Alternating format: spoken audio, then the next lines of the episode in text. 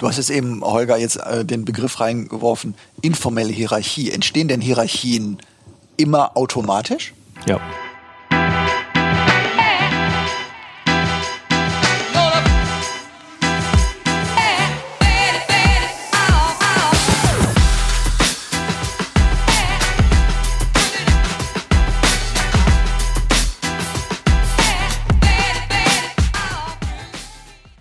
Herzlich willkommen zu Anti-Intuitiv, dem Podcast für systemisches Denken in der Wirtschaft.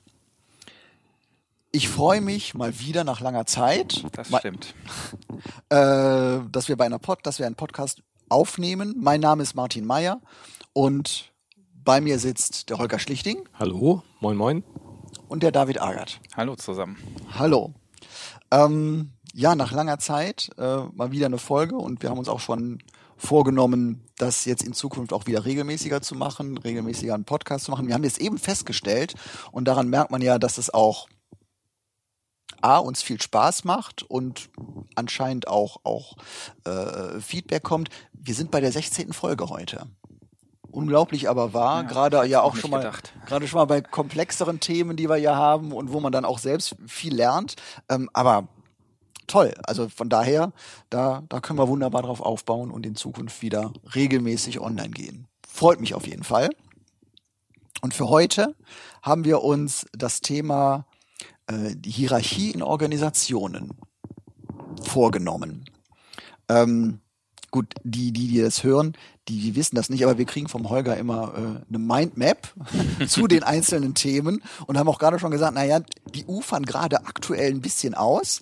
Äh, äh, die Mindmap zum Thema Hierarchie ist ähm, unglaublich. Also ich weiß nicht, ob man sie auf A3 oder auf A2 ausdrucken müsste, um da alles mitzubekommen. Also es, Deshalb hatten wir sie auch schon eine Woche vorher diesmal und nicht in der Nacht vorher. Das, genau, äh, genau, genau. Also, äh, also man sieht auch hier wieder spannendes Thema, komplexes Thema, wobei ich ja persönlich sagen würde, also so in, im Unternehmen, man hört ja immer, ich habe zuerst gedacht, das wird ja ein kurzer Podcast, man, man, man spricht ja darüber, man hält Hierarchien flach. Ne? Oder es gibt mittlerweile Unternehmen, die da sich damit brüsten, überhaupt gar keine Hierarchien zu haben, also da vollkommen drauf zu verzichten. Und äh, von daher, warum braucht man überhaupt noch Hierarchien und warum muss man über Hierarchien sprechen, wenn sie ja auch vom Begriff her so ein bisschen aus der Zeit äh, geworfen sind und Mhm. das so ist das Image. So, ne, ganz genau. Ja, genau. So. Ja. Und von daher die Mindmap spricht eine andere Sprache und Holger, ich würde dich wie immer mal bitten, das vielleicht mal kurz einzuordnen. Martin, äh, das ist ja eine perfekte Einleitung, Muss, äh, unabgesprochen, aber genau so dieses Stichwort äh, Hierarchien sind so aus der Zeit gefallen. Ich äh, habe gestern Abend noch mit einem äh, Management-Team gesprochen aus einer ja aus einem Konzern und äh, ja demzufolge eben auch eine, eine sehr klar hierarchisch äh, ähm, sortierte Organisation. Also dieser Organisationsteil, der hat äh, so, so 650, 700 Mitarbeiter und ähm, der Bereichsleiter mit seinen ähm, ja, Direct Reports saß dann äh, in dieser Teams-Konferenz äh, mit uns zusammen und äh, die schilderten uns also ihren Plan, dass sie jetzt umstrukturieren wollen und dass es auch äh, um flachere Hierarchien geht und vor allem um Selbststeuerung, Selbstorganisation und Selbststeuerung, was ja ein Unterschied ist. Ähm, also das gesamte Arsenal an, an Begrifflichkeiten jetzt auch aus dieser agilen Welt, äh, das fiel also auch in diesem Unternehmen. Und äh, ich wollte jetzt nicht sagen, Hell freezes over, aber äh, so, ja, also auch da ist das jetzt angekommen. Ähm, ja, dieser Trend, äh, New Work, die Leute sollen also, ne, äh, ja, die junge Generation akzeptiert ja auch äh, angeblich nicht mehr so, dass die Hierarchien einfach alles entscheiden, sondern sie wollen eben mitentscheiden. So ist jetzt also die, die Erzählung. Ähm, also ja, in ja, fast jeder Organisation wird das also diskutiert. Ähm, und äh, das hat natürlich gute Gründe.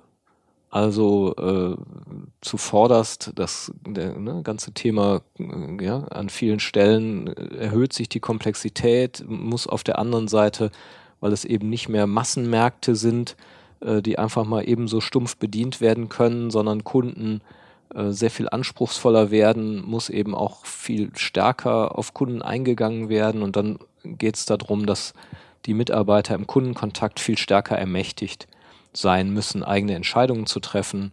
Ähm, all diese Dinge führen ja dazu, dass man, dass man dezentralisieren will, dass man Entscheidungen dezentralisieren will, dass diese Kundenbedürfnisse oft nur in übergreifenden äh, Teams äh, bearbeitet werden können, dass da ähm, der, der Vorgesetzte gar nicht mehr unbedingt diese Fachlichkeit haben kann, die aus diesem, in diesem heterogenen Team abgebildet wird. All das führt ja dazu, dass man an bestimmten Stellen die, die schlichte hierarchische Entscheidung in Frage stellt. Neben dem ganzen normativen Teil, äh, ja, dass man, dass man Hierarchie erstmal vielleicht auch etikettiert mit, äh, mit Willkür oder mit äh, unangemessener Machtausübung. Oder so Ver Vergangenheit alleine schon, das war früher so. Ja, genau, ja. genau. So, und ähm, dann merken wir, wir begleiten ja ganz viel auch die Einführung solcher agilen Konzepte. Wir begleiten aktuell äh, ähm, ja eben auch in selbst mittelständischen Unternehmen aus dem Maschinenbaubereich, äh, die wirklich mit, mit Metall und Stahl und Dreck äh, arbeiten, ähm, begleiten wir da die Einführung von, von selbstgesteuerten Teams, ähm, zumindest in dem White-Collar-Bereich, äh, und merken aber auch, in welche Probleme das Ganze reinläuft. Dass äh, die schöne neue Welt, die da gezeichnet wird, äh, vielleicht gar nicht immer so schön und neu ist, ähm, sondern auch zu, zu Side-Effects führt, die man vielleicht gar nicht haben will. So, und das ist meine kurze Vorrede zu dem Gedankengang, vielleicht muss man einfach nochmal einen Schritt zurücktreten und sagen, Moment mal, was verstehen wir denn eigentlich unter äh, Hierarchie in Organisationen? Wie äh, kann man das eigentlich genau beschreiben? Äh, und ähm, welche Funktionen hat das eigentlich? Also diese funktionale Sichtweise, die, die vielleicht eher deskriptiv sein soll und nicht normativ. Also wo es nicht darum geht, wie finde ich das denn, sondern was bewirkt denn eigentlich was?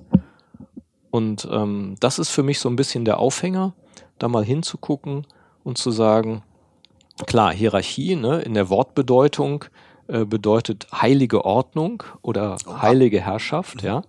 Äh, also das stammt aus einer, einer Zeit, wo Hierarchie in der Regel aus so einer naturrechtlichen oder auch religiösen Rechtfertigung heraus argumentiert wurde. Also man brauchte sich gar nicht überlegen, warum ist der jetzt der Hierarch? Weil es war ja klar, das war quasi entweder ja, von Gott vorgegeben oder äh, ja, aufgrund äh, ja, des Erbrechtes oder was auch immer. So. Und äh, die Zeit haben wir ja dann äh, hinter uns gelassen ähm, und äh, ja, zumindest an, an einigen Stellen. Überwiegend da, schon. Überwiegend, ja. ja. genau. Ja, okay, vielleicht ist das ein bisschen zu eurozentristischer äh, Blickwinkel, kann natürlich sein, genau. Und ich rede ja auch jetzt erstmal nicht vom, vom politischen Bereich, äh, da könnten wir uns dann auch nochmal ein bisschen länger drüber auslassen, äh, zu sagen, dass die, äh, dass die Politik sich ja tendenziell an vielen Stellen immer stärker in eine ja, eher autoritäre, hierarchische Position hineinbewegt, äh, wie wir an vielen Staaten äh, beobachten können. Und auch da ist ja offensichtlich ein starkes Bedürfnis gibt, sonst würden ja diese äh, ja, äh, autokratischen Herrscher nicht äh, regelmäßig gewählt werden. Ja? Mhm. Ähm, aber das ist nicht unser Thema, sondern unser Thema ist ja eigentlich die Organisation und ähm, die drei zentralen ähm, Merkmale von Organisationen äh, sind ja, dass sie immer irgendwelche Zwecke verfolgen. Ja, also quasi diese Zweck-Mittel-Rationalität ist in Organisationen eben extrem ausgeprägt. Ja, eine Familie verfolgt nicht unbedingt Zwecke, vielleicht auch, aber ja, sie hat nicht so ein erklärtes, äh, übergeordnetes Ziel. Und ähm, dann ist ein wichtiges Kriterium eben die Mitgliedschaft. Also Organisationen unterscheiden sich von, ich sag mal, Interaktionssystemen oder von Gesellschaft dadurch, dass man Mitglied wird, ja, oder eben nicht. Das ist klar erkennbar, ja. Also ist ganz klar erkennbar, ob Martin äh, Mitglied in der Organisation Praxisfeld ist oder nicht. Ja? Und ähm, als drittes Merkmal neben Zwecken und Mitgliedschaft eben die Hierarchie.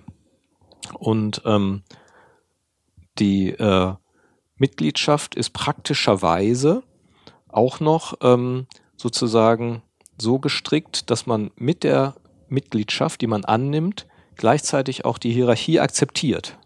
Ja, also man weiß ja. sozusagen, worauf man ja. sich einlässt. So ist es. In dem Moment, ähm, wo ich in die Organisation eintrete, sage ich auch gleichzeitig, ah ja, okay, da diese Hierarchie, ja, da kann ich jetzt nicht auf einmal kommen und sagen, hey, wollen wir nicht mal freie Wahlen äh, für den CEO ausrufen, sondern äh, das, das weiß ich sozusagen vorher. Und, ähm, und dann geht's eben darum, äh, zu sagen, okay, wenn das so die, die drei zentralen Kriterien sind, ist Hierarchie offensichtlich nicht so irgendwie was völlig Unwichtiges, sondern ähm, in irgendeiner Form muss das ja irgendeine Funktion haben. Und äh, diese Funktion äh, ja, ist eben, dass äh, ich in hohem Maße die sozialen Beziehungen eben so regle, dass ähm, die Zwecke auch erfüllt werden können, ja, weil das ist ja im Grunde mhm. das, worum es geht. Und ähm, die, die Hierarchie sorgt sozusagen für die Koordination des Verhaltens indem man eben nicht an jeder Stelle immer wieder neu diskutieren muss, ist das denn jetzt unser Zweck oder kann man den nicht auch völlig anders erreichen und äh, habe ich irgendwie heute Lust dazu oder möchte ich nicht doch was ganz anderes machen? Ähm, und äh, da werden eben die, die sachlichen Zuständigkeiten werden in der Hierarchie äh, geregelt und ähm, damit verringert man auch die Notwendigkeit, eben auf einzelne Mitarbeiter Rücksicht nehmen zu müssen. Also das, was man ja heute immer so schön sagt, wir wollen den, den Mensch in den Mittelpunkt stellen, ist in Organisationen quasi der, der, ja, ich sag mal, Evolutionsgewinn von Evolutionen ist, dass der Mensch nicht im Mittelpunkt steht. Ja, das ist sozusagen der Clou, rein funktional betrachtet. Ob man das jetzt gut findet oder nicht, ja. ist eine ganz andere Frage.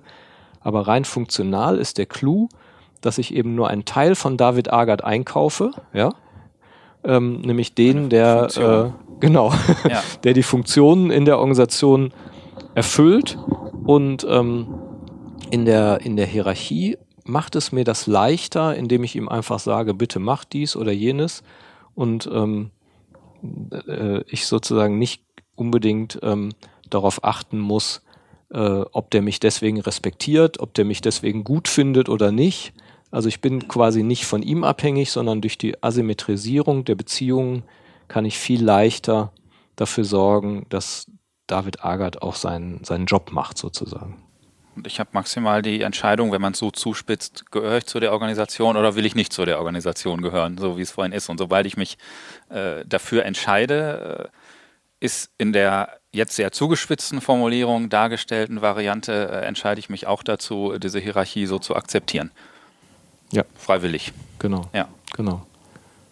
Dir lag eine Frage auf den Lippen. Nee, nee, nee, ich, ich bin noch, also im Prinzip, das, das klingt ja jetzt erstmal ähm, gut. Ich wollte gerade sagen, in Ordnung, weil du hast in der Übersetzung, es hat was mit Ordnung zu tun. Äh, mhm. Du hast auch zwischendurch mal gesagt, es, Zuständigkeiten sind geordnet. Ne? Das, das klingt erstmal ähm, natürlich überschaubar, übersichtlich, ich lasse mich auf eine Struktur ein, wo ich weiß, was ich zu tun habe im Idealfall oder zu lassen habe oder an wen ich mich zu wenden habe. Das ist ja erstmal ähm, ein ja in Ordnung im wahrsten Sinne des Wortes. Ja, ja.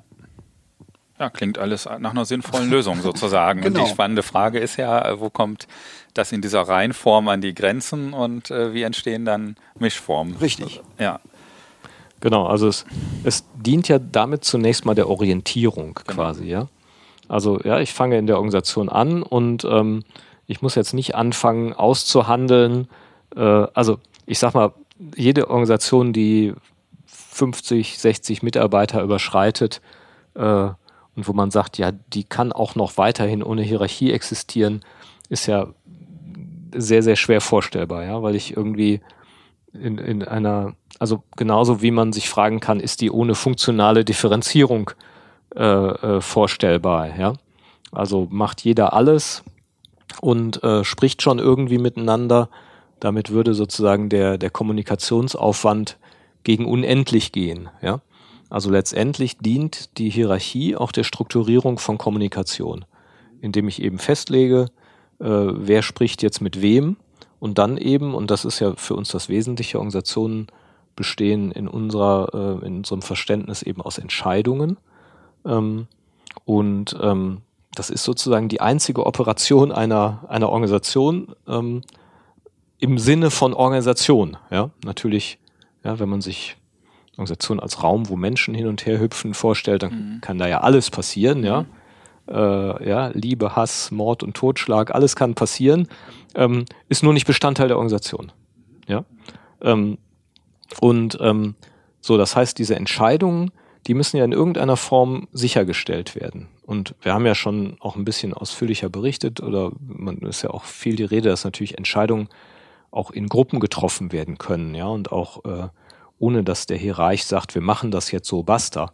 Ähm, das ist keine Frage. Aber zunächst mal ähm, ist eben Hierarchie eine Möglichkeit, ähm, Entscheidbarkeit relativ überzeugend sicherzustellen, ähm, indem man eben sagt, äh, ja, ähm, äh, ja, wir können das jetzt diskutieren, aber im Anschluss ist irgendwie klar, äh, es ist zugewiesen, wer dann sagt, linksrum oder rechtsrum. So. Also das hat ja auch riesen Vorteile. Ich habe ähm, in, in, in vielen Fällen, also auch in, in kleinen äh, Formen, ein Freund von mir ist Pilot. Und ähm, die ja auch gerade so äh, Krisenfälle, Notfälle äh, regelmäßig trainieren müssen im, ähm, im Flugzeugsimulator. Und auch das unterliegt ja Gesundheit Kein Problem. Und auch das unterliegt ja einer ganz strengen Ordnung und Hierarchie. Also das ist ja nicht so, dass der Pilot intuitiv, spontan aus dem Bauch heraus sagt, ich ziehe jetzt nach links, ich ziehe nach rechts, ich drücke das Knöpfchen, sondern da geht es ja zum Beispiel auch nach einer Hierarchie. Also einer bestimmt, einer hat eine Liste, es geht von oben nach unten, die abgearbeitet wird. Und da ist wenig Platz für keine Hierarchie oder jeder tut, was er will, sondern es ist eine ganz klare Struktur, die dann im Zweifelsfall, Zweifelsfall auch Leben rettet. So und da, die gehen dann in diesen in solchen Risikosituationen nach einer ganz klaren Hierarchie und nach einer ganz klaren Struktur auch vor, ohne dass ähm, und mit, mit relativ wenig Spielräumen. Und äh, er sagte, das, wir haben uns ja lange drüber unterhalten, sagte, das muss einfach so sein, weil ähm, wenn da eine Emotion reinkommt oder ein Bauchgefühl, ähm, dann kann man halt so ein Flugzeug nicht sicher landen. So. Das ist also, und von daher ist da eine Hierarchie und eine Ordnung ja schon lebensentscheidend sogar. Genau, das, das ist ja ne, bei diesen ganzen äh, High Reliable Organizations äh, wie Feuerwehr äh, ja, oder irgendwelche Notarzteinsätze etc., wo es um sehr, sehr zeitkritische Entscheidungen geht. Da ist es ja den meisten nochmal ganz anders einleuchtend dass man sagt, äh, ja, das, das Haus brennt und jetzt können sich nicht 15 Feuerwehrleute im Kreis zusammensetzen und erstmal ein Entscheidungsverfahren, äh, so. ja, sondern ja. Äh, da gibt es einfach sozusagen die Vorstellung, äh, ja, derjenige, der Einsatzleiter hat A, erstens die meiste Erfahrung und zweitens wegen der Geschwindigkeit muss es jetzt einer entscheiden und die anderen ausführen, äh, ja, damit eben die, die Zeit gut genutzt ja. wird. So. Und es ist entscheidender, dass es schnell geht und dass es weitergeht, als an der Stelle das Wissen jeder einzelnen Person nochmal zu nutzen und abzuwägen. Und natürlich macht es Sinn, dass dann der, der entscheidet, auch äh, das Know-how äh, mhm. mitbringt. Klar. Trotzdem ist es nur sein Know-how, aber in der Situation, und die ist ja auch übertragbar dann auf andere äh, Situationen, auch wenn nicht in dieser äh, Krisenhaftigkeit äh, sozusagen, in dieser zeitkritischen äh, Situation. Wichtig ist, dass es weitergeht und dass eine Entscheidung fällt an dieser Stelle. Wobei ich sehr interessant, also dein Pilotenbeispiel insofern sehr interessant finde. Ähm, das wäre ein Aspekt, den hätte ich äh, nachher auch wahrscheinlich noch angesprochen, dass nämlich äh, Technik und äh, insbesondere natürlich äh, äh, Informations- und Datenverarbeitungstechnik an vielen Stellen anfangen sozusagen der menschlichen Hierarchie Konkurrenz zu machen.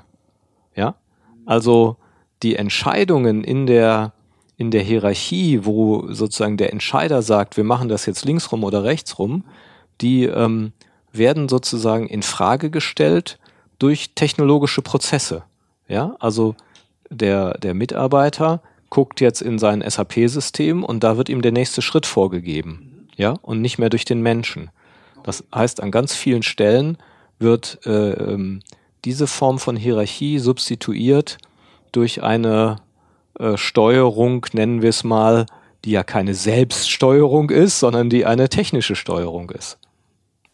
Und das kann man trotzdem weiterdenken. Also kommen wir gegebenenfalls äh, später ja drauf. Also äh, in, bei diesem Beispiel ist es ja trotzdem eine so gesehen eine von oben nach unten Hierarchie. Also da ist ein System durchdacht, welcher Schritt kommt nach wem und das ist äh, vorgegeben. Und wenn man jetzt die, ähm, die aus Technik entstehenden Möglichkeiten weiterdenkt und dann ist man schnell bei äh, Digitalisierung, ist eben diese, diese klassische Oben-Unten-Hierarchie heute an keiner Stelle mehr das einzige, weil die Vernetzung auf der ähm, horizontalen Ebene eben überall dazukommt, ob man will oder nicht, sozusagen. Das ist nicht gestaltbar. Und dann ist man bei Digitalisierung, bei Netzwerkgesellschaft, äh, große Begriffe, äh, können wir gucken, wie wir die gleich gegebenenfalls äh, einfangen.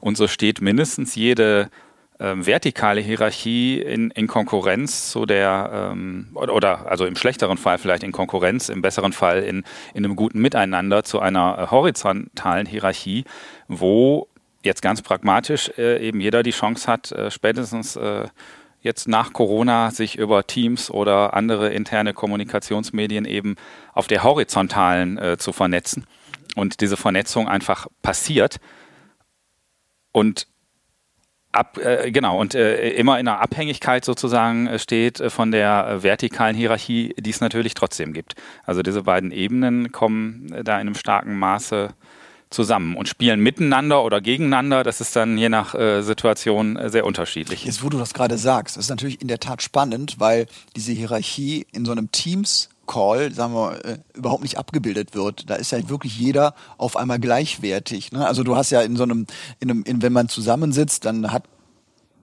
ein Abteilungsleiter hat eine bestimmte Position, sitzt am vielleicht sogar am, am, am, am, am, am Tischkopf oder ähnliches. Also man, also der ist aber auch qua seiner Persona und so wie er da ist, schon in, äh, hat der ist der in der Hierarchie steht er woanders. In so einem in so digitalen Medien sind auf mhm. einmal alle haben alle den gleichen Screen, mhm. jeder mhm. mit der gleichen guten oder schlechten mhm. Bild oder Akustikqualität und alle sind auf einmal gleich und genau das erlebe ich nämlich auch, dass in in solchen in solchen Team Calls ähm, Entscheidungsfindung auch schwieriger wird, obwohl vielleicht ein Projektleiter dabei ist, ne, der ja jetzt eigentlich sagen müsste, so, das ist jetzt, ich sage jetzt, wir machen das so und so und so, wozu es natürlich auch kommen muss, aber das ist gefühlt schwieriger ah ja. als in, in ja. klassischen ja, persönlichen ähm, äh, Zusammenkünften, wo die Hierarchie gefühlt klarer ist schon durch das Setting, wie man vielleicht im Setting, Raum sitzt genau. üblicherweise. Ja. Also äh, in der ja, einen genau. Organisation wahrscheinlich sehr deutlich, in anderen.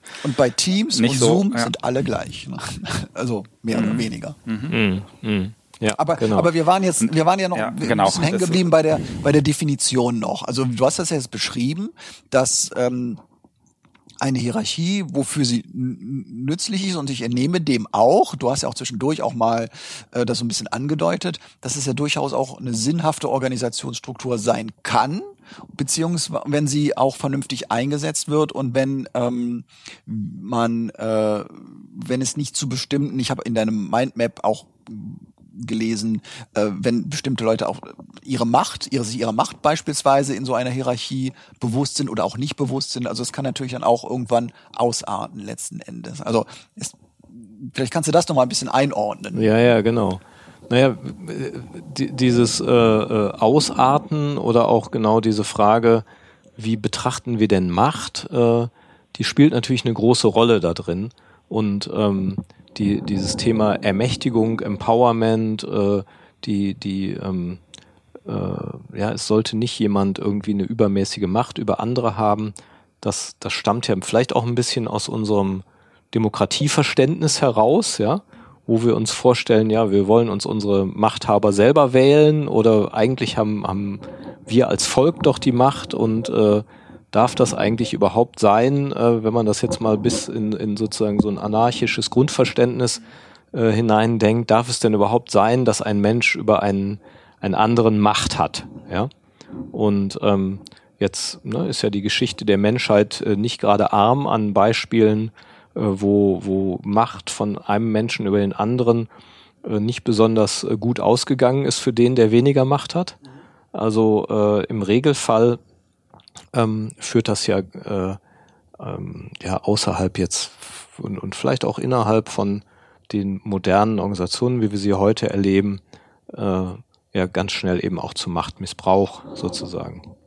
Wobei das klassische Bild eben ist, Macht geht von oben nach unten. Ja, also es gibt einen, der hat mehr Macht und es gibt einen, der hat weniger Macht. Äh, ja, das äh, ist, läuft sozusagen äh, synchron zu der, zu dieser hierarchischen Vorstellung. Ähm, wir als Systemiker gucken eher darauf und sagen, ja, Macht ist äh, weitgehend zirkulär. Also Macht ist ähm, aus, aus Sicht des Systemikers ja ähm, ein äh, äh, ja, symbolisch generalisiertes Kommunikationsmedium. Also Macht ist sozusagen dann Macht, wenn man sich darauf geeinigt hat. Ja, also wenn man es sozusagen so versteht. Also wir trennen das mal von Gewalt, ja, äh, die ja unmittelbar äh, physisch ausgeübt werden kann. Aber Macht ist erstmal, ja, so wie du gerade sagst, in deinem Team, Teams Call, ja, also Macht machst du vielleicht an, an bestimmten Artefakten aus oder an der, an der Annahme, dass der andere jetzt könnte, wenn er mhm, wollte. Genau. Ja.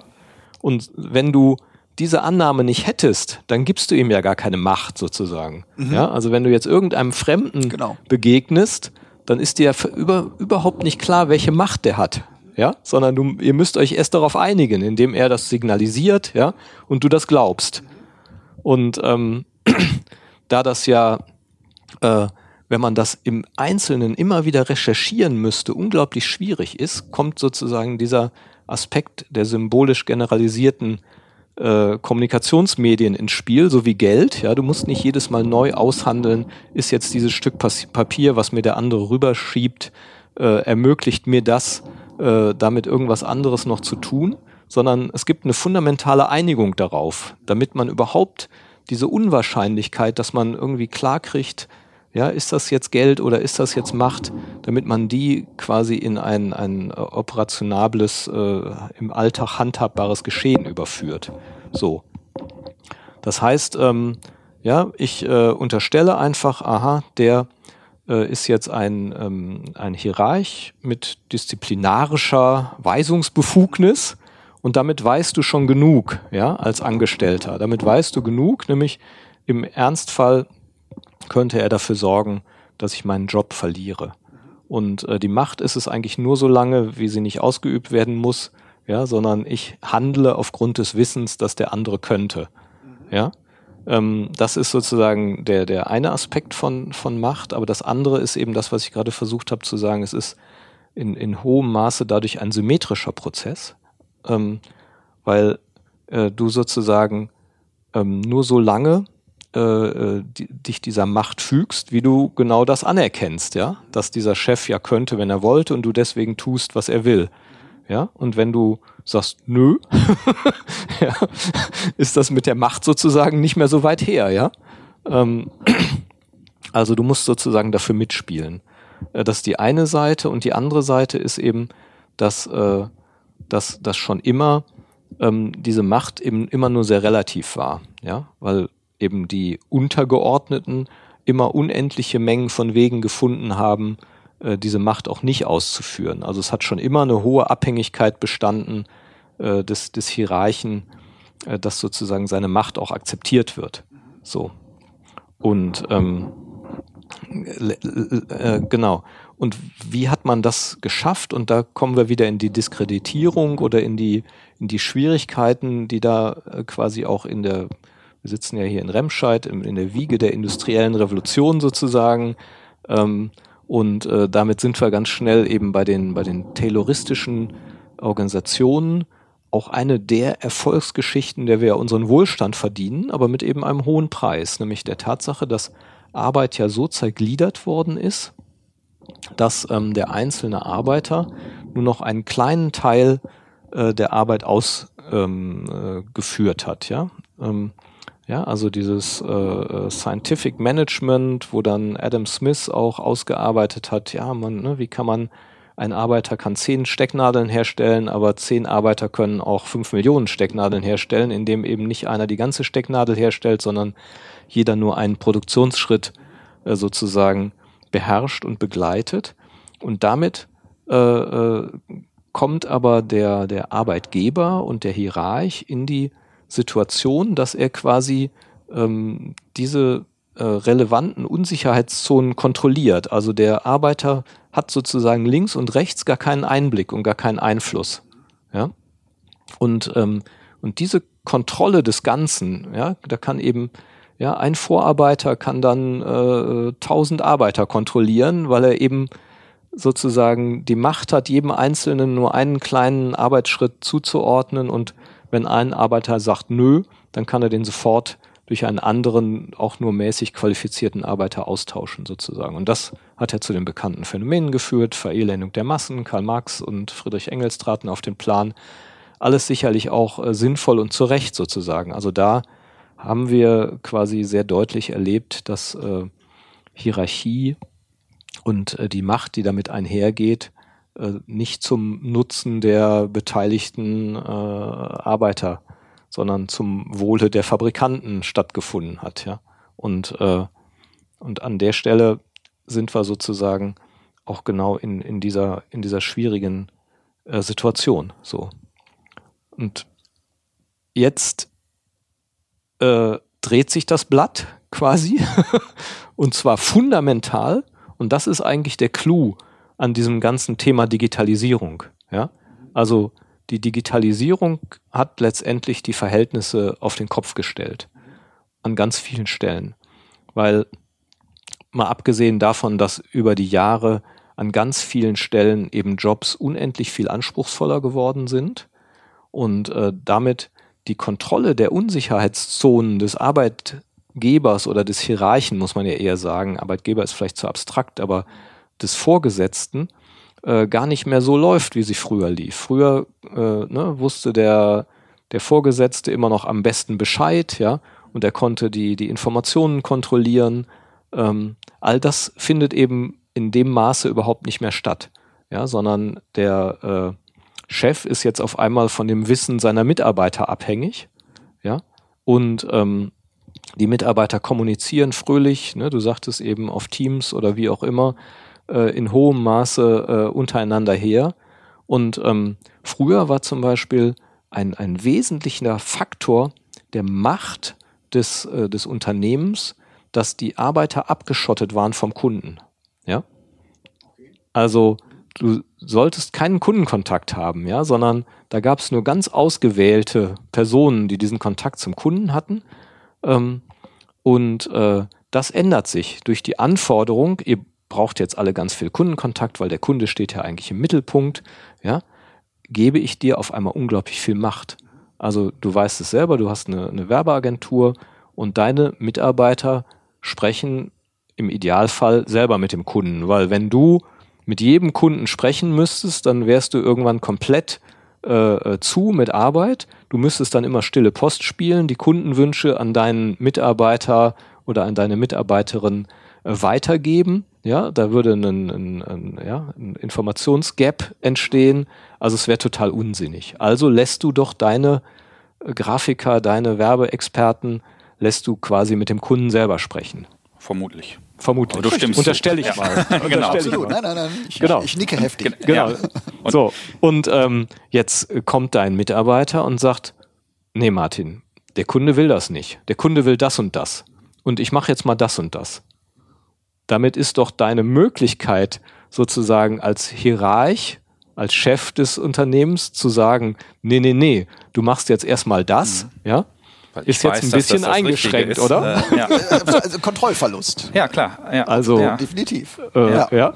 Und äh, das ist in, in, einer, in einer Werbeagentur bei dir äh, der Fall, aber das ist eben an, an unendlich vielen Stellen, wo ich jetzt auf einmal äh, dadurch, dass ich postuliere, ja, irgendwie selbst die Sachbearbeiterin, die vorher über einen Projektleiter mit dem Kunden in Kontakt stand, äh, der Projektleiter ist jetzt gestrichen worden bei einem Kunden von mir, ja.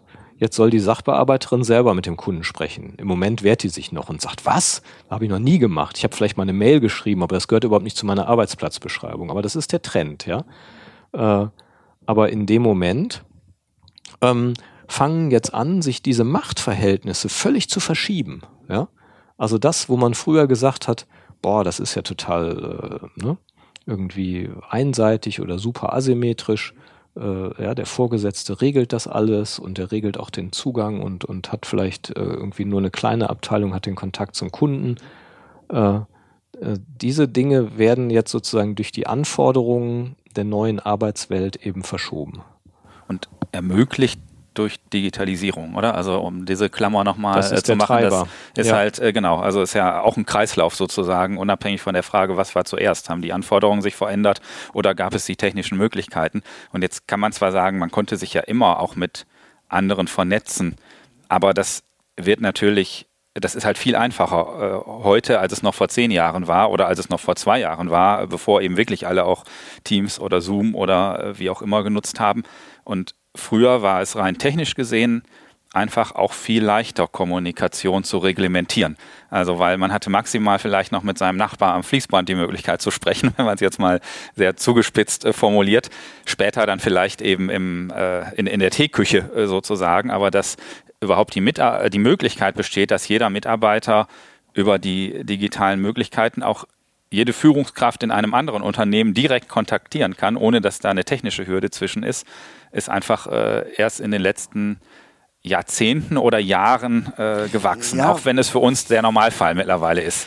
Wobei, also da ist das Beispiel Agentur äh, auch jetzt nicht so ganz passend. Also letzten Endes haben sich ja in Agenturen auch schon, also in den, also in den 70er, auch schon in den 60er Jahren ja auch häufig gerade Freigeister, äh, kreative Menschen, ne, die äh, äh, gesammelt, die halt ähm, auch häufig auf Hierarchien, auf Machtspielchen und so auch keine Lust hatten. Also wenn ich jetzt unsere Agentur geht jetzt auf die 40 zu und äh, das hat ist in den 80ern gegründet worden und es war auch damals schon von vornherein immer so, dass, dass da die Hierarchien eigentlich von der, von der Grundkultur her immer schon flach waren. Weil ich habe mich, ich habe jetzt eben mich gefragt, nochmal, also von dem Treiber her oder wie sich das entwickelt, äh, du Holger, hast ja gesagt, das ist schon, ich, ich sage, ich habe Macht und oder Person A sagt, ich habe Macht, Person B sagt, ja, ich akzeptiere das.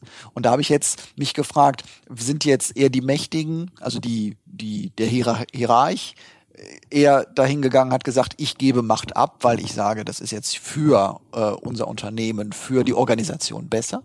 Oder ähm, äh, sagt der, der in Anführungsstrichen Untergebene, ähm, ich akzeptiere deine Macht nicht mehr so, wie sie ist. So, also äh, du, du hast es jetzt eben so mit, äh, wir, wir leben in einer Demokratie, wir sind es gewohnt, die Mächtigen zu wählen, zu akzeptieren, denen unser Votum zu geben.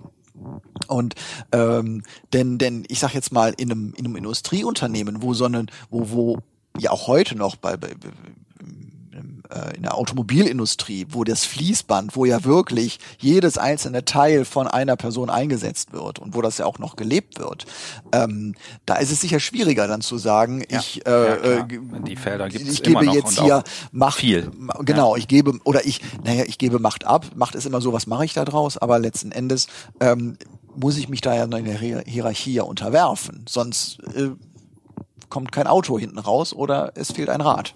Hm.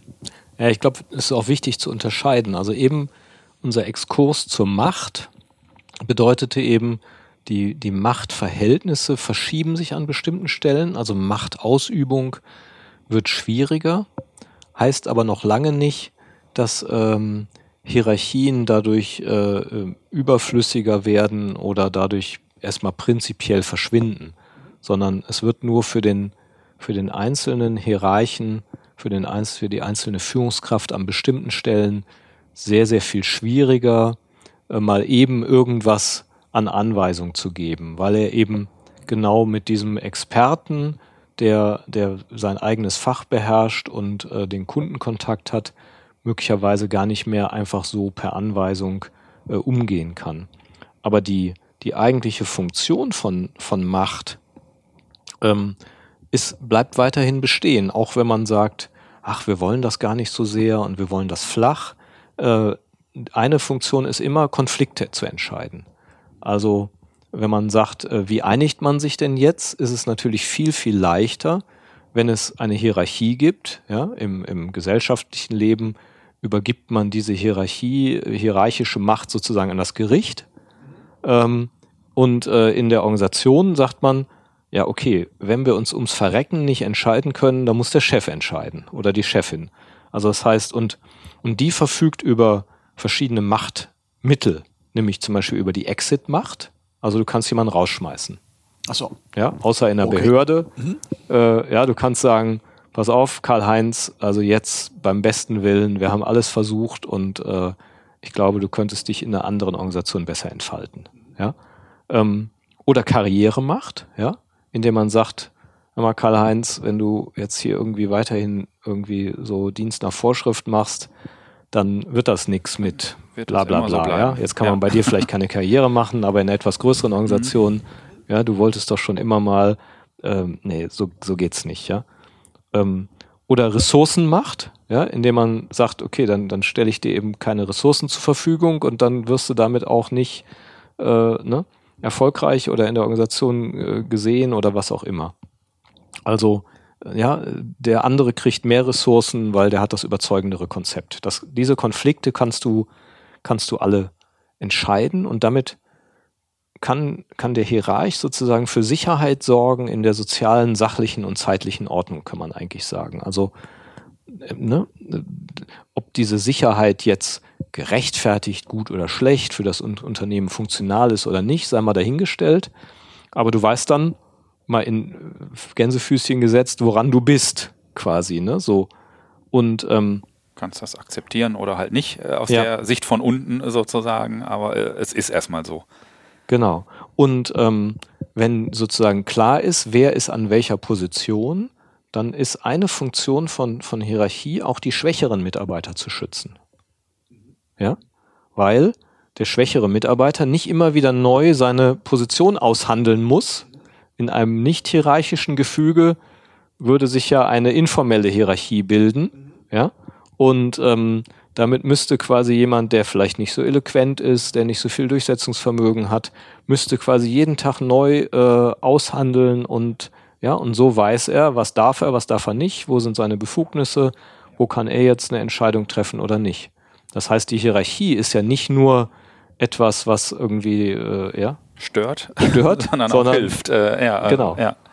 Und da sind wir ja bei einer zentralen Schwäche von, ich sag mal, sehr agilen Ansätzen, die erstmal davon ausgehen, äh, dass die Grundanlage, was die Fähigkeiten eines Mitarbeiters, einer Mitarbeiterin angeht, bei allen gleich sind. Ähm, Und äh, das Ja. ist natürlich eine Illusion, weil jeder Mensch unterschiedlich ist und sich in unterschiedlichen Umgebungen auch besser oder schlechter bewegen kann. Und äh, eben dann, äh, wenn man sagt, äh, man setzt zu 100 Prozent auf Selbststeuerung, also mal angenommen, das würde überhaupt funktionieren, äh, automatisch damit ja auch eine Dynamik entsteht, bei der die Starken gewinnen, die Schwachen verlieren, weil Mhm. es eben nicht mehr diese Möglichkeit gibt, dafür als Hierarchen einen Rahmen zu schaffen. Du hast jetzt eben, Holger, jetzt äh, den Begriff reingeworfen, informelle Hierarchie. Entstehen denn Hierarchien immer automatisch? Ja.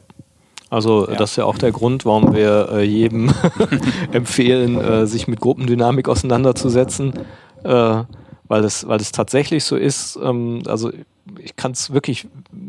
Ne, also es gibt ja diese, diese berühmten T-Gruppen äh, in, in der gruppendynamischen äh, Szene oder Ausbildung. Und ich glaube, die Teilnahme daran ist wichtiger denn je, weil wir uns mehr denn je äh, mit, mit flachen Hierarchien und, und selbstgesteuerten Teams eben in, in die Welt der Gruppendynamik nochmal tiefer hineinbegeben, als wir es in der, in der hierarchischen Welt äh, vielleicht gewöhnt waren. Und der Gag an der Gruppendynamik ist ja, dass alle zusammenkommen und sich idealerweise jetzt mal in der Reihenform vorher noch nie gesehen und gekannt haben und ähm, es quasi keine andere Agenda gibt, außer die Gruppe macht sich selbst zum Thema.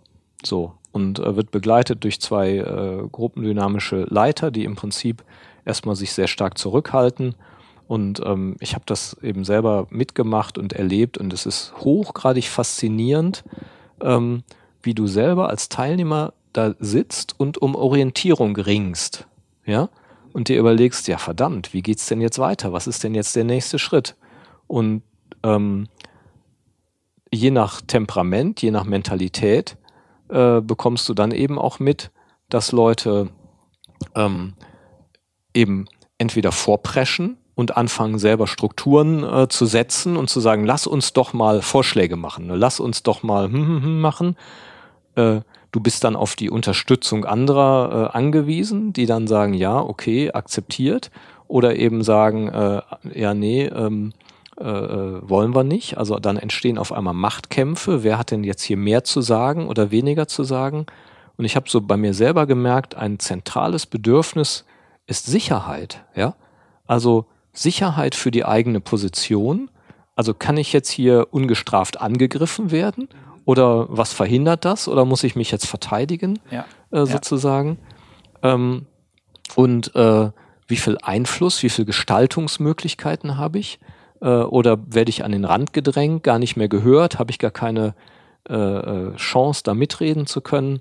Also das, das setzt schon auch viele Emotionen frei, würde ich jetzt mal ganz vorsichtig formulieren so. Und, ähm, und letztendlich kristallisiert sich dann am Ende möglicherweise eben einfach eine natürliche Führerin äh, äh, heraus, ja. Ähm, und äh, dann, also ne, in dem Fall war das so, da war irgendwie eine, eine Dame, die äh, so ähm, äh, aus einer Unternehmerfamilie stammte und auch da äh, sehr aktiv war äh, und die eine natürliche Autorität hatte und äh, ich hatte auch einen hohen Anspruch da äh, äh, mitzureden, genau, zufällig, genau, ja, ja, genau, zufällig, war, äh, äh, äh, so dass ähm, ich dann mir überlegen musste, wie lange bleibe ich jetzt in dieser Konkurrenz? Will ich mich jetzt mhm. durchsetzen oder ist ja, es mir egal? Kann oder mhm. kann ich kann ich mich darauf einlassen, dass die jetzt äh, das eigentlich schon ganz gut macht und ich bleib so ein bisschen die graue Eminenz im Hintergrund. Also wie viel Möglichkeit äh, im, im Notfall zu sagen, stopp, äh, das will ich jetzt doch nicht mehr, habe ich. Ähm, also dazu, das, ja, und all diese Dinge, ja, ähm, und dann über Tage, Wochen, Monate, Jahre passieren ja in jeder Gruppe, die zusammenkommt. Und ähm, die Hierarchie äh, verhindert nicht die Gruppendynamik, aber sie sorgt eben in hohem Maße dafür, dass an, an vielen Stellen Sicherheit und Eindeutigkeit geschaffen wird, ja, und, ähm, und kürzt natürlich Dinge ab, äh, reduziert damit sozusagen Komplexität. Äh, und das ist die, die absolute Leistung von Hierarchie, sozusagen, die nicht ersetzbar ist. Also die, die ist nicht ersetzbar, die ist einfach, wie sie ist. Ähm, und äh, äh, ich kann natürlich eben Hierarchie und Führung äh, an bestimmten Stellen von wegnehmen von der einzelnen Person. Das ist sozusagen der Clou, der Clou in, in agilen, selbstorganisierten Strukturen.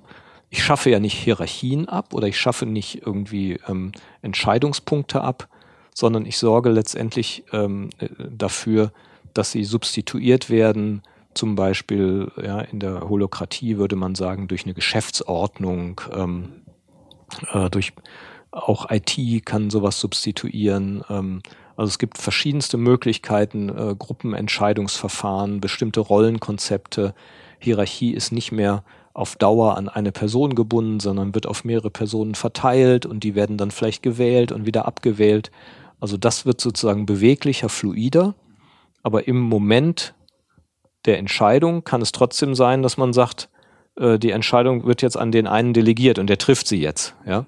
Und dann habe ich trotzdem wieder eine Asymmetrisierung, die ich brauche. Ich brauche diese Asymmetrisierung, ja. Mhm. Also wenn ich sozusagen ja. rein symmetrische Beziehungen habe, wir sind beide gleich, ja. Und du könntest äh, so, dann sind wir ja ständig, irgendwann muss einer nachgeben, so, ne? Und das kann lange dauern. ja. Das klingt, also um jetzt mir auf, auf das Anfangsbeispiel vom Holger zurückzukommen, ähm, also was sagt man dann einem Industrieunternehmen, die jetzt sich das aus, aus einer Motivation heraus gesagt haben, okay, wir wollen hier unsere Hierarchien. Ähm, also es klingt für mich komplexer, äh, äh, schwieriger oder oder vielleicht oder vielleicht auch ganz anders als halt die ja relativ also so eine Strukturordnung, ne? Ist ja dann der Begriff bei Hierarchie Ordnung, die ist dann halt nicht mehr da. Man muss sich ja auf, vielleicht auch auf gefühltes Chaos einlassen können und wollen und das trotzdem noch da eine, vielleicht eine andere Ordnung. Naja, ich sag mal, das, äh, genau, das äh, gefühlte Chaos äh, entsteht halt, wenn es nicht gelingt, ähm, äh, so einen Prozess zu gestalten, äh, sozusagen. Und äh, ich, also ich glaube, die Grundannahme, auch was jetzt unsere Arbeit in Projekten angeht, Holger sagte das am Anfang, dass wir ja, also bisher könnte man daraus ja ableiten zu sagen, wir sind Fans der klassischen Hierarchie so. Und äh, da ist eben ein bisschen was auch dran so. Das ist nicht ganz falsch weil das ist glaube ich die Grundannahme mit der wir auch auf Organisationen gucken die erstmal sagt Hierarchie ist nichts Böses und nichts Schlechtes sondern Hierarchie hat halt Zwecke so. Und zwar sehr äh, wichtige Zwecke die äh, notwendig sind um ähm, ja um Organisationen äh, zu Erfolgen zu führen, sage ich mal im äh, weitesten Sinne. Und letztendlich braucht es halt Anlässe, Auslöser, äh, sagen wir ja oft, dafür äh, bestimmte hierarchische Strukturen, jetzt mal im klassischen Sinne gesehen, in Frage zu stellen. Und äh, die Auslöser können sich eben, äh, hatten wir vorhin ja auch schon Beispiele, aus Kundenanforderungen ergeben, so dass äh, der oberste Hierarch auch feststellt, ich kann gar nicht überall mehr der Experte sein, sondern ich muss einfach da mehr auch auf Entscheidungen von meinen kompetenten Mitarbeitern setzen, weil dann das Produkt am Ende besser wird oder die Dienstleistung. Also das ist ein, ein häufiger Auslöser. Der geht sicherlich auch nach wie vor an vielen Stellen, deshalb ist es ja auch so ein Trend einher, mit einem gewissen Menschenbild und mit einer gewissen Erwartung auch von Mitarbeitenden beteiligt zu werden an äh, bestimmten Prozessen. Wir glauben ja trotzdem, am Ende hat nur das Erfolg, wenn es auch in den Erfolg der Organisation und des Unternehmens einzahlt. Aber trotzdem kann auch das ein Auslöser sein, zu sagen, so wie mein Vater das Unternehmen geführt hat, stelle ich mir nicht vor, das Unternehmen zu führen, jetzt in einem Familienunternehmen. Also schon auch basierend auf äh, Menschenbild. Und trotzdem ja, muss das äh, ja letztendlich zusammengreifen. Und wenn man sich aufmacht in so einen Prozess, äh, ist es aber letztendlich eben nicht so, dass man äh, Hierarchie abschafft, äh, das finde ich nochmal wichtig, sondern dass man Hierarchie verändert, verteilt, dass man ja, sie nicht auf einzelne Personen festlegt, sondern bestimmte Absprachen schafft, wie Entscheidungen zustande kommen, die Hierarchie sozusagen dann an Geschäftsordnung war vorhin das Beispiel, an Systeme, an Regeln sozusagen bindet, die aber letztendlich ja auch von Menschen vertreten werden. Und äh, also der Dirk Becker spricht ja zum Beispiel von einer äh, Umprogrammierung von Hierarchie. Also ähm, äh, jede Organisation, äh, je agiler sie ist, äh, desto mehr Hierarchie hat sie, so kann man mal sagen. Ich weiß nicht, ob das seine Worte wären. Es ist ja gefährlich, so jemanden zu erklären, äh, sozusagen, sich wie auf eine Diskussion mit Niklas Luhmann einzulassen oder so.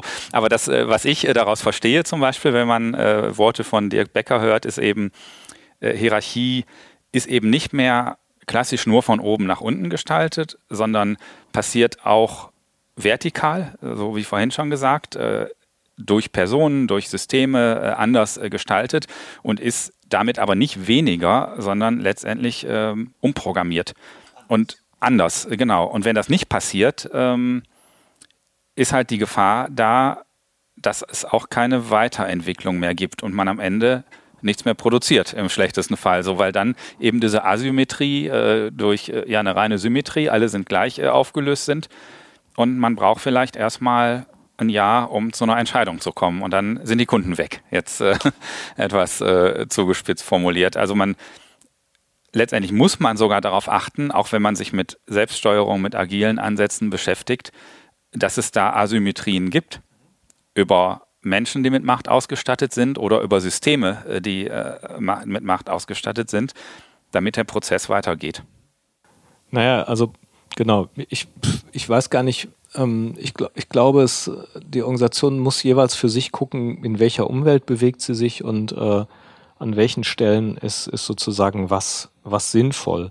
Und ähm, der, äh, der Punkt ist einfach, dass diese normale ähm, uns noch aus ne, militärischen Zeiten bekannte pyramidenförmige Hierarchie äh, aus den 50er Jahren oder von mir aus auch noch aus den Jahrzehnten davor, ähm, dass die ja schon äh, ja, Mitte des letzten Jahrhunderts begonnen hat, sich zu verändern. So. Das äh, ne, ist ja auch mit dazu bis dahin gegangen, dass wir in den 90er Jahren Matrix-Organisationen äh, äh, ja, sich herausgebildet haben, wo es ähm, auch viel mehr um Verhandlung gegangen ist als in der Vergangenheit, weil auch da schon klar war, dass die zunehmende Komplexität der Umwelt einfach auch andere, andere Lösungen erfordert hat. Also das heißt, diese tayloristische Arbeitszerlegung und der einzelne Mitarbeiter ist das Rädchen in einer durchkonstruierten Produktionsmaschine. Das ähm, funktioniert natürlich in, in trägen, äh, ja, schwerfälligen Märkten, äh, wo man, wo man sozusagen äh, in der Massenproduktion mhm. ist. Mhm. Und Was nicht heißt, dass es sie gar nicht mehr gibt. Das vielleicht nochmal am Rande. Also, genau. Äh, ja. Und diese Anforderungen an Flexibilität und Innovation, die machen eben die klassische Hierarchie zunehmend ungeeignet. Das ist einfach ganz klar. Also wir, wir befinden uns sozusagen in einer Zeit, wo, wo klassische Hierarchie an vielen Stellen in die Überforderung läuft, nicht leistungsfähig genug ist ähm, und die neuen Lösungen noch nicht so ausgereift sind, dass man sagen kann, hey, ist doch total klar, ja.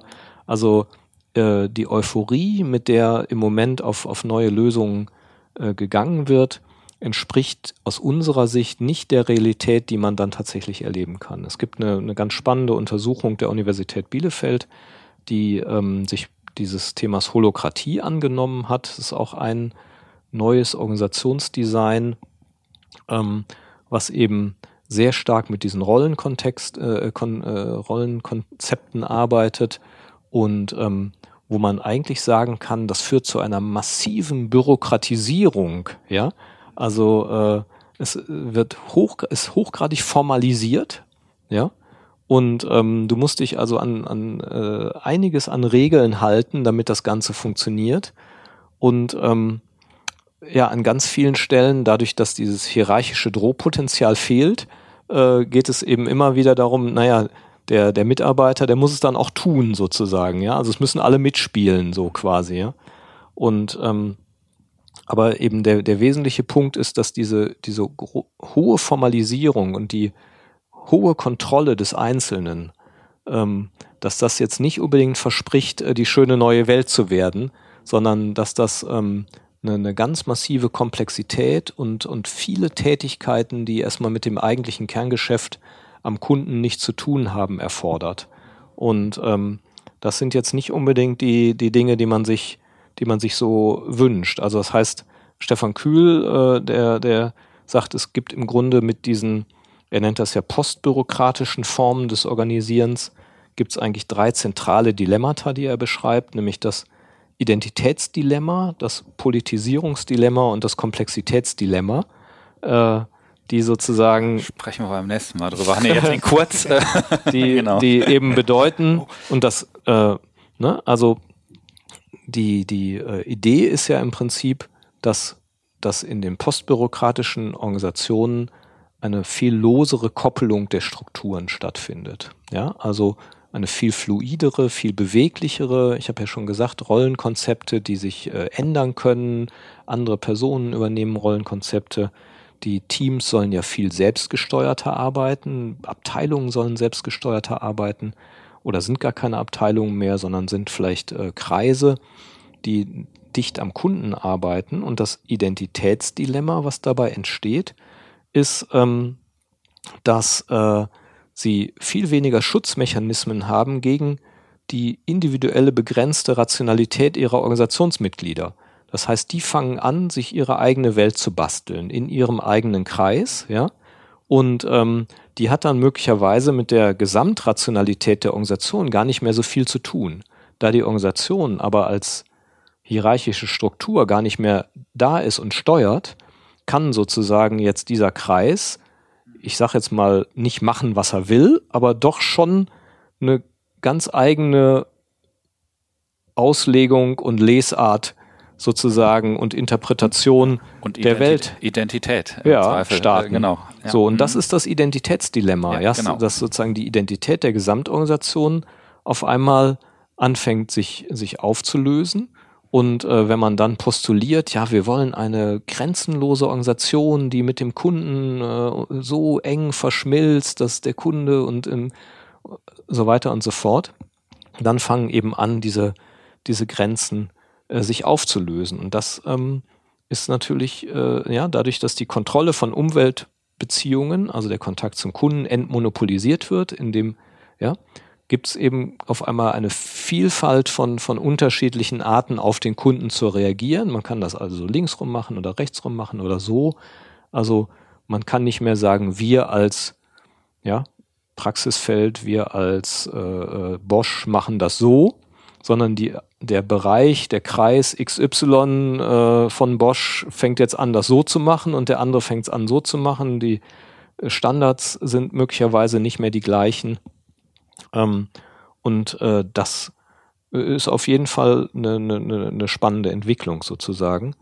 Und ähm, was dann eben weitergeht, das, das ist das nächste Dilemma, ist eben dieses Politisierungsdilemma, ähm, dass also, äh, dass ich dadurch, dass ich nicht mehr diese Konfliktentscheidungsebene äh, des Hierarchen habe, Konflikte ja selbstständig im Team gelöst werden sollen. Ähm, dafür, das haben wir jetzt ja auch an verschiedenen Stellen initiiert. Manchmal klappt es gut, aber es gibt eben auch Teams, die da nicht reingehen. Das heißt, ähm, Konflikte werden sozusagen unter den Mantel des Schweigens äh, äh, gedeckt. Ähm, ja, weil man natürlich in so einem Kreis, der jetzt eng zusammenarbeitet, eben entweder einen Konflikt bearbeiten kann oder arbeiten kann. Und wenn man ganz ja. viel Kundenbedarfe hat, die man jetzt erledigen muss, dann verschiebt man den Konflikt lieber auf morgen. Und, ähm, und dadurch entsteht auf einmal eine, eine, können entweder ungebändigte Machtkämpfe entstehen äh, oder eben als, als anderes eben ein kalter Konflikt, der nicht mehr äh, äh bearbeitet wird sozusagen. Und die Chancen sind wohl offensichtlich kann man sich vielleicht darüber streiten, aber in solchen äh, Strukturen eben, eben höher. Und das dritte, dieses Komplexitätsdilemma, dass man sagt, ja, wir machen jetzt flache Hierarchien, wir versuchen zu vereinfachen, äh, ist sozusagen eine Kernbotschaft ja aller Systemtheorie ist, man kann Komplexität nicht reduzieren in diesem äh, eigentlichen Wortsinne, sondern überall da, wo ich versuche zu vereinfachen, äh, entsteht im Zweifelsfall eine, eine viel höhere Komplexität. Ja? Und ähm, also das Einfache ist nicht der Gegenbegriff zum Komplexen, äh, sondern letztendlich sagt Becker ein Moment zur Steigerung der Komplexität äh, und, und ne, also ich, ich erziele eigentlich immer genau das Gegenteil sozusagen. Und das heißt, ähm, das erleben wir ja jetzt schon, die Kommunikationsaufwände in selbstgesteuerten äh, Strukturen sind unendlich viel höher. Mhm. Ja? Und, ähm, Einigt euch untereinander ist ja. komplizierter als wir machen es so. Ja, ja, genau. Äh, genau. Also, und das, ja. das, all das, und das ist ja das Dilemma, das Kerndilemma, spricht ja nicht dagegen. Das heißt ja nicht, äh, ne, wir machen das jetzt alles nicht, sondern wir machen das alles, aber es gibt eben keine schöne neue Welt, sondern es gibt eben jetzt eine Menge Themen, die jetzt neu sind, die neu bewältigt werden müssen, die zum Beispiel viel, viel mehr Anspruch an den Einzelnen stellen, was Fähigkeit zur Reflexion, Konfliktbewältigungsstrategien und so weiter und so weiter und so weiter. Ja, vorher konnte ich mich da hinsetzen und meinen Job machen.